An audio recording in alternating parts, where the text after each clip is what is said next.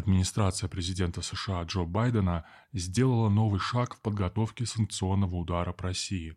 Во второй половине января было объявлено о намерении компенсировать потерю российского газа Европой. США не сомневаются, когда Россия нападет на Украину, Брюссель ведет против Москвы экономические санкции, на которые Россия ответит остановкой газовых поставок в ЕС. С последним США намерены помочь Европе, хотя та подобных просьб не высказывала. Эту логическую цепочку не останавливает отсутствие фактов, подтверждающих гипотетическое вторжение, а также опровержение подобных планов со стороны России. За последние две недели США предприняли ряд внешнеполитических инициатив на международном энергетическом рынке по поиску альтернатив российскому газу для Европы. Но замены российскому газу для ЕС на годы и даже десятилетия нет, а мировой энергетический рынок не склонен плясать под дудку уже не всесильного американского гегемона. США помогли подготовиться к перенаправлению поставок природного газа со всего мира в Европу в случае прекращения поставок из России, стремясь ослабить самое мощное экономическое оружие Владимира Путина. Вашингтон провел переговоры с мировыми поставщиками, и теперь в США уверены, что Европа не пострадает от внезапной потери энергии для отопления в середине зимы. Однако еще до сообщения о завершении планов по поиску альтернатив «Газпрому» для ЕС и прежде всего для Германии, которая выступает против санкций в отношении России, один из крупнейших потенциальных кандидатов на эту роль признал свое бессилие.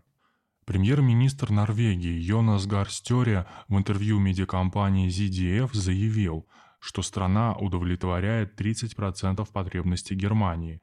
Трубопроводы работают на полную мощность, и в случае срыва поставок из России подставить плечо европейскому собрату в Осло не смогут. Другом важнейшим альтернативным поставщиком газа, на который указывает Вашингтон, является Катар. Американский лидер надеется, что эта богатая газом страна вновь придет на помощь Западу, которому угрожает перспектива европейского энергетического кризиса в случае, если Россия вторгнется на Украину.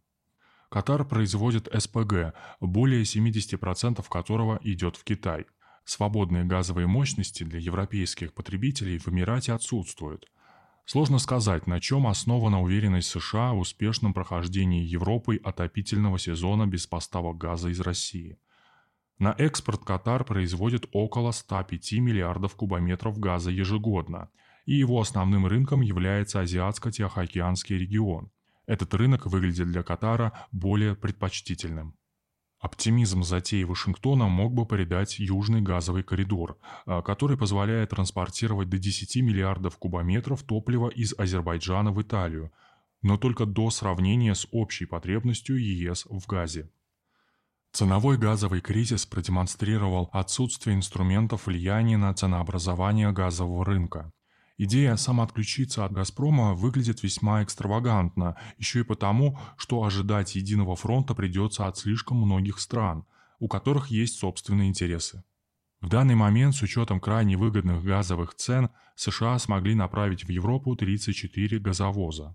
Общая емкость этой флотилии составляет примерно 3,5 миллиардов кубометров. Соответственно, для компенсации 135 с лишним миллиардов кубометров российского газа необходимо переориентировать на Европу как минимум 1300 СПГ-танкеров. Но о столь гигантской программе по созданию газовозов не объявляла ни одна верфь мира. Зима близится к своему календарному завершению. И к следующему отопительному сезону вряд ли возможно построить сотни танкеров-газовозов – как и провести геологическую разведку новых газовых месторождений, освоить уже известные или нарастить производство и поставку по работающим.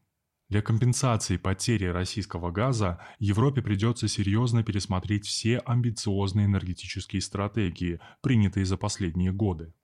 В первую очередь те, которые относятся к зеленому переходу. Расконсервация атомных электростанций и тех работающих на угле и мазуте мощностей – которые еще не успели снести в рамках озеленения энергетики ведущих экономик Европейского Союза, будет более быстрым делом, чем строительство газовозов и поиск новых месторождений. Но в любом случае и на это потребуется пара лет. Тем не менее, исключать разработку плана по отказу от российского газа Европой в качестве долговременной стратегии нельзя – Очевидно, что отказ ЕС от наиболее экологичного и удобного из известных видов топлива полностью противоречит экономической логике. Но Европа регулярно демонстрирует отречение от собственных интересов ради политической солидарности США. В связи с такой перспективой большой интерес для России представляет расширение сотрудничества в газовой сфере с Китаем и Индией, рынками, которые потенциально не менее емкие, чем европейские – еще в 2019 году «Газпром» отмечал необходимость увеличить поставки в Китай газа до 130 миллиардов кубометров ежегодно, что соразмерно с текущим уровнем европейского экспорта. Движение к целевому показателю идет достаточно плавно, что связано с объективным темпом организации необходимой инфраструктуры, так и с политическими факторами.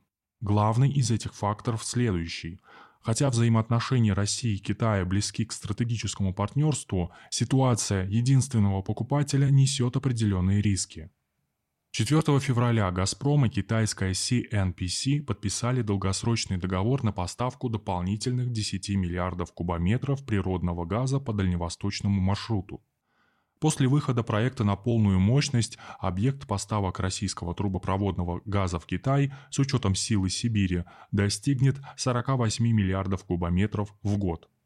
Алексей Миллер и вице-премьер Монголии Сайнбуянгийн Амарсайхан утвердили технико-экономическое обоснование проекта строительства газопровода из России в Китай через территорию Монголии, к строительству которого предполагается приступить в 2024 году. Протяженность газопровода на монгольском участке составит 960 километров. По нему будут транспортироваться 50 миллиардов кубометров газа в год.